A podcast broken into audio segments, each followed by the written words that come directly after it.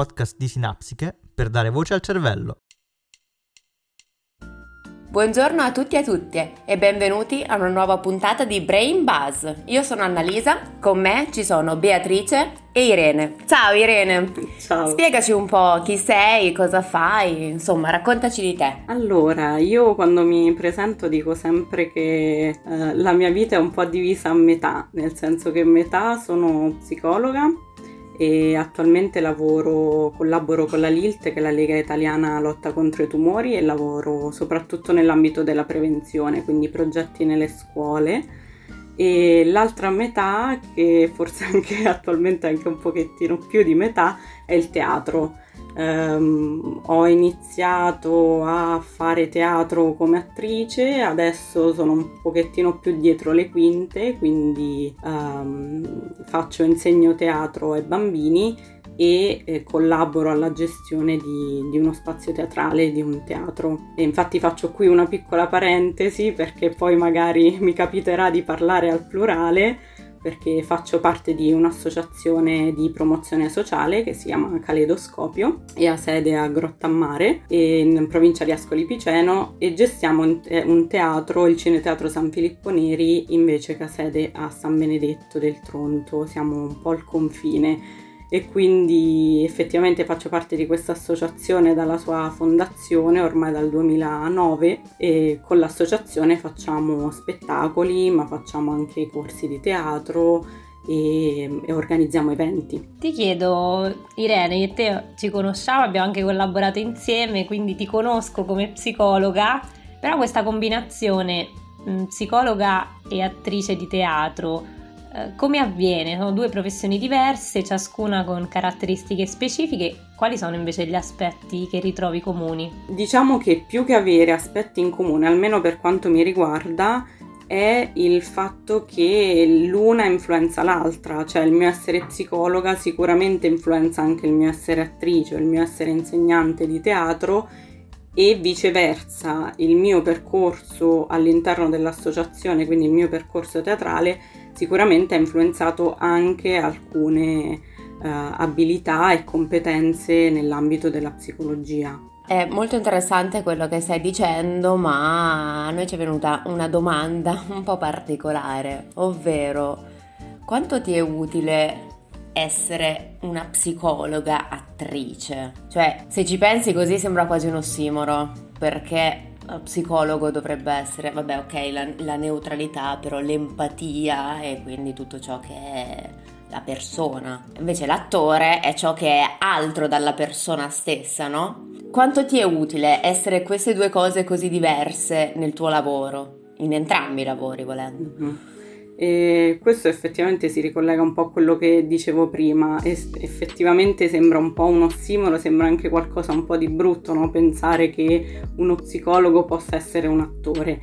E infatti non la intendo in, quella, in quell'ottica, cioè non sono un'attrice nella relazione con l'altro, questo sicuramente no, uh, però sicuramente il percorso teatrale ehm, aiuta e influenza quello psicologico.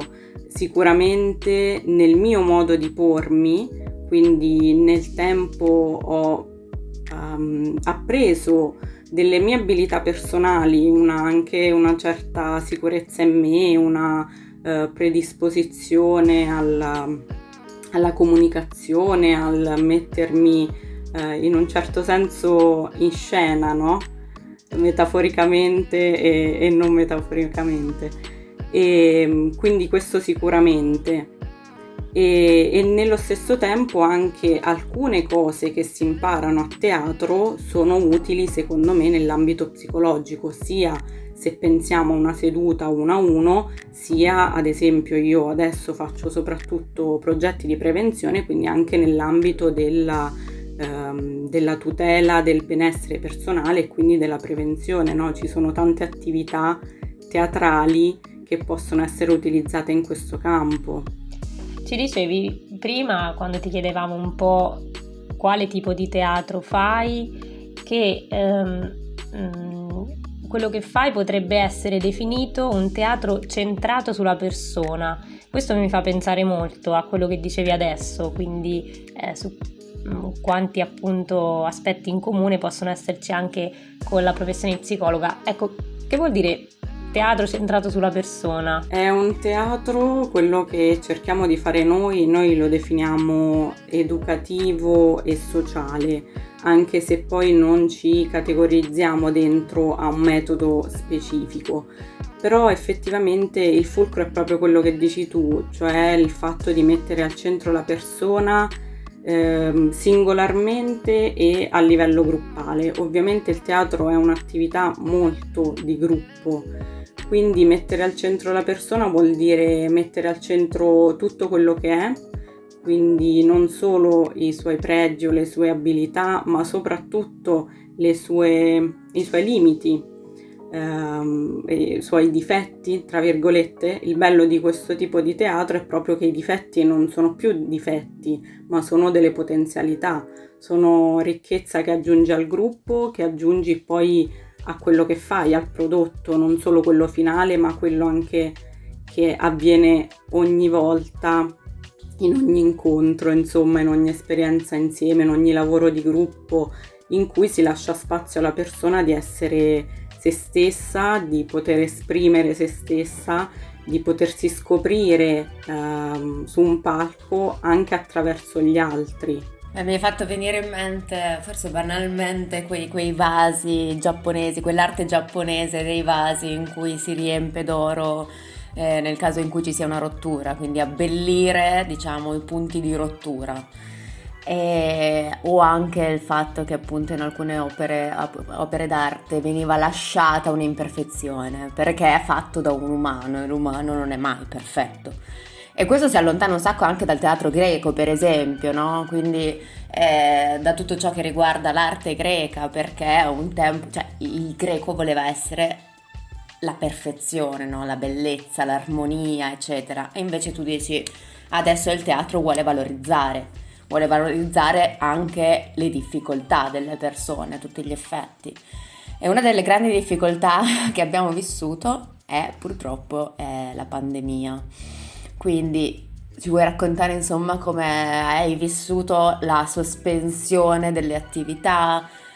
Che cos'altro avete proposto? Insomma, raccontaci che cosa è stato per il teatro la pandemia. Io guarda, mi collego in realtà a una cosa che hai detto tu adesso, prima di parlare di me, um, un po' una considerazione proprio sul teatro, perlomeno italiano, ora uh, all'estero magari lo conosco poco però effettivamente c'è stato quest'anno, ha dato la convinzione a tutti che forse qualcosa nel teatro dovesse cambiare. Quindi si è proprio tornato al desiderio di riavvicinarsi alle persone, di rimettere le storie vere, le persone al centro del teatro. Eh, da, um, ci si è allontanati dal fatto di eh, mettersi su un piedistallo, quindi in un certo senso il teatro doveva scendere dal palco e riavvicinarsi alle persone, alle piazze, ehm, al contatto con gli altri. Quindi sicuramente questa è una cosa che, che si è sentita tanto, che, che è passata. E quindi questo per quanto riguarda la realtà teatrale l'abbiamo sentita molto. Per quanto riguarda me, ehm, io non parlo da attrice, eh, nel senso che appunto, come dicevo all'inizio, mi sono un po' allontanata da, dal ruolo di attrice eh, per questioni personali, ma il teatro lo amo e lo adoro, eh, ma faccio appunto la, l'insegnante di teatro e gestendo uno spazio teatrale, ovviamente tutte le attività si sono interrotte in questo spazio teatrale e mi ricordo che all'inizio eravamo convinti che in due settimane sarebbe finito tutto, stavamo già riprogettando tutta la programmazione, ma sì sì, ma a maggio faremo e così non è stato. È stato un anno di grosse incertezze, sicuramente per tutti, però noi l'abbiamo sentito tanto, si, è, eh, si andava avanti di mese in mese, che succederà? Eh, capite bene che organizzare degli eventi poi spalmati più o meno nell'arco almeno di sei mesi, se non di un anno, eh, non puoi posticipare mese per mese, vedere come andrà il mese successivo, insomma. Quindi è, stato, è stata dura da questo punto di vista, sicuramente chissà che cosa ne sarà di noi. Poi siamo un'associazione giovane, quindi come ne usciremo da questo periodo? Adesso che forse un pochettino la luce alla fine del tunnel la vediamo, diciamo che tutto sommato ne siamo usciti bene, quindi ci è andata, ci è andata bene. Possiamo eh, tirare un po' le fila, no? Adesso che tutto sia un po' definito e si vede la luce come hai detto tu, però mi rendo conto che soprattutto per voi, per uh, un'attività come quella teatrale, che comunque è fatta di eh, continui cambiamenti, programmazioni, deve essere stato complicatissimo. E seguendo Caleidoscopio ho visto che eh, vi siete però buttati sull'online, cioè avete deciso di fare tantissime attività eh, attraverso i social. Questo in particolare come l'hai visto tu e come l'hai vissuto? Come un'opportunità o uno svantaggio ai fini de, de, degli obiettivi um, come gruppo teatrale? Allora, noi abbastanza presto ci siamo detti che non volevamo passare sulle piattaforme digitali, cioè questa è una cosa che è successa in alcuni contesti, quindi il teatro eh, si è affacciato appunto sugli schermi, sui computer, eccetera, no? E noi abbiamo deciso abbastanza presto di non farlo questa cosa perché volevamo perché per noi l'esperienza teatrale è un'altra cosa anche se poi è valido anche quello anche quello attraverso uno schermo. Però per noi il rapporto con il pubblico con la persona era una cosa fondamentale che non volevamo togliere dall'esperienza teatrale. Però effettivamente ci siamo buttati molto su, sui social su internet cosa che facevamo ma forse non così tanto perché abbiamo sentito tanto il bisogno di rimanere in contatto con le persone prima di tutto e quindi fare qualcosa no, che, che, stimolasse il dialogo e il, il contatto con gli altri perché ci siamo sempre posti in una maniera molto aperta con il nostro pubblico, con le persone che ci circondano e poi anche per noi, no? per rimanere sempre attivi, per rimanere sempre creativi, quindi è stato un modo anche di affrontare in una maniera creativa la, la pandemia. Beh, oltretutto, eh, insomma, dato che prima ci siamo un po' presentate, hai detto che lavori con i bambini, hai anche una mission sostanzialmente, cioè durante la pandemia hai avuto un ruolo importante, soprattutto per appunto, eh, io penso, quelli che subiranno di più le conseguenze di questa pandemia, ovvero i bambini, che hanno perso il contatto, che è sostanzialmente tutto quello di cui necessiti quando quando sei insomma nelle prime fasi dello sviluppo in cui hai bisogno di un confronto, di un confronto continuo che non sia con adulti ma sia soprattutto con i pari. Cioè. Quindi eh, innanzitutto è stato gestire questa mission e poi che cosa ti piace? Cioè perché hai scelto di mm, fare teatro con i bambini? Qual è la differenza magari con gli adulti? Che cosa ti piace di questo lavoro? Allora, eh, quest'anno è stato, è stato effettivamente duro per tutti, per adulti, per bambini adolescenti soprattutto. E mm, noi fortunatamente, essendo appunto dei servizi rivolti ai minori, quindi bambini e adolescenti, abbiamo potuto continuare quasi sempre, a parte i momenti di zona rossa ehm, abbiamo continuato sempre a fare teatro e questa è stata una cosa molto importante per noi e molto importante per i bambini e ragazzi che, che sono venuti. Certo non è stato facile perché ci sono stati momenti in cui abbiamo fatto online, soprattutto nella, nella prima fase c'era forse molta più speranza e gioia, ok eravamo stufi di stare a casa però eh, i bambini erano anche interessati da questa nuova modalità, no? L'anno successivo, cioè questo, eh, forse l- la pesantezza era un pochettino diversa. E eh, capite bene che teatro fatto online a distanza, quando è un'esperienza molto di gruppo, eh, non è stata semplice. Però mm, abbiamo insistito lo stesso, abbiamo continuato, non abbiamo voluto interrompere mai, nonostante anche momenti eh, online Nei momenti in presenza, anche lì la distanza, anche questo è un ossimoro a teatro, quando invece ci si basa tantissimo sul contatto, no? Fisico ed emotivo. Però dopo un po' abbiamo trovato una sorta di, di equilibrio e siamo anche lì non ci siamo arresi abbiamo continuato sicuramente nelle difficoltà eh, perché comunque si è sentita la stanchezza dei bambini e dei ragazzi, si è sentita tanto. I ragazzi ehm, hanno provato anche tanta, oltre che stanchezza, erano stufi di questa modalità a distanza, eccetera, però c'è stata anche tanta paura da parte loro perché sentivano tanto il peso della responsabilità nei confronti magari di nonni, di familiari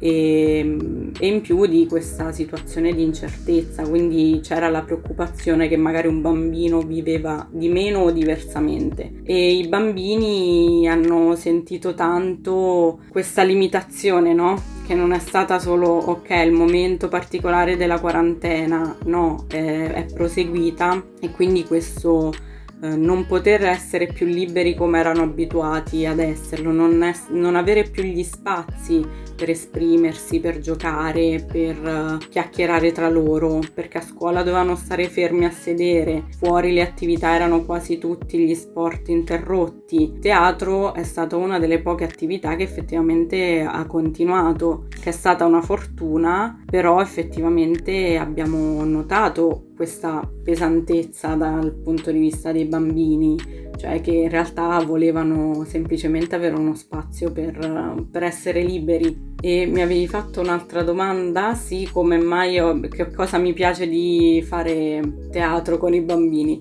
Um, allora, in realtà ho iniziato a fare teatro con i bambini un po' per casualità, cioè come target specifico, nel senso che noi come associazione abbiamo iniziato con gli adolescenti, poi ci siamo aperti ai bambini e c'era questa opportunità di lavorare con i bambini. Io ho sempre amato lavorare appunto con bambini e adolescenti, quindi con l'età evolutiva e ehm, quindi mi sono imbarcata in questa avventura. Mi piace lavorare con bambini e adolescenti perché credo, non lo so, cioè mi affascinano, eh, hanno una creatività tutta loro, i bambini poi Abbiamo anche provato prima della pandemia con i bambini proprio piccolissimi dai 3 ai 5 anni che veramente hanno una, una fantasia tutto loro, un mondo tutto loro, che a volte è anche difficile no? seguire il loro filo dei pensieri. E, e poi c'è tanta, io dico sempre, c'è tanta potenzialità in quest'età, il bello è questo, che mm, possono crescere tantissimo, possono eh, semini una cosa piccolissima e ti sorprendono con cose bellissime. Proprio qualche giorno fa c'è stato lo spettacolo finale dei corsi dei ragazzi, erano quasi tutti eh, l'anno scorso nel gruppo dei bambini con me, in un anno c'è stata una crescita pazzesca e pensare che fanno la prima media ma hanno fatto delle cose profondissime, ero lì con i lacrimoni.